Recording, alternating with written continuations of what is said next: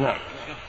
ما هي المدة اللي تجاوزها؟ ولم يصلهم الأقدام والهاتف يعني ثلاثة أيام. الله جل وعلا رخص في التهاجر ثلاثة أيام إذا كان لعلة.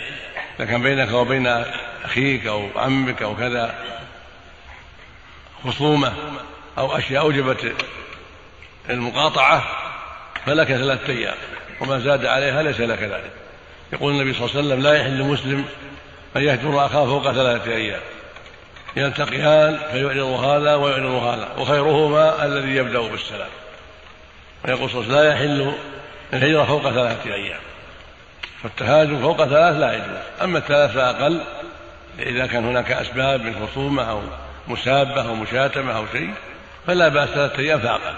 نعم. نفس الفصل أحسن عليك يعني بالتهاجم. ما بين وبين اختلاف فصل يعني ترتيب الزيارات مثلا. ما في حد محدود. المهم أن تكون القلوب سليمة. وأن تكون الزيارة متيسرة والقلوب سليمة ولو بالهاتف ولو بالمكاتبة. وما له حد محدود أسبوع ولا أسبوع ما له ليس بحد محدود. المهم التجاور على ما يسر الله أو بالمكاتبة أو بالهاتف بالتلفون أو بالبرقية أو بالوصايا مع المسافرين إليهم. تسأل عن حالهم وتقول لهم سلموني عليهم قول لهم كيف حالهم كيف أولادهم. إرسال الهدية إليهم والمعروف. نعم.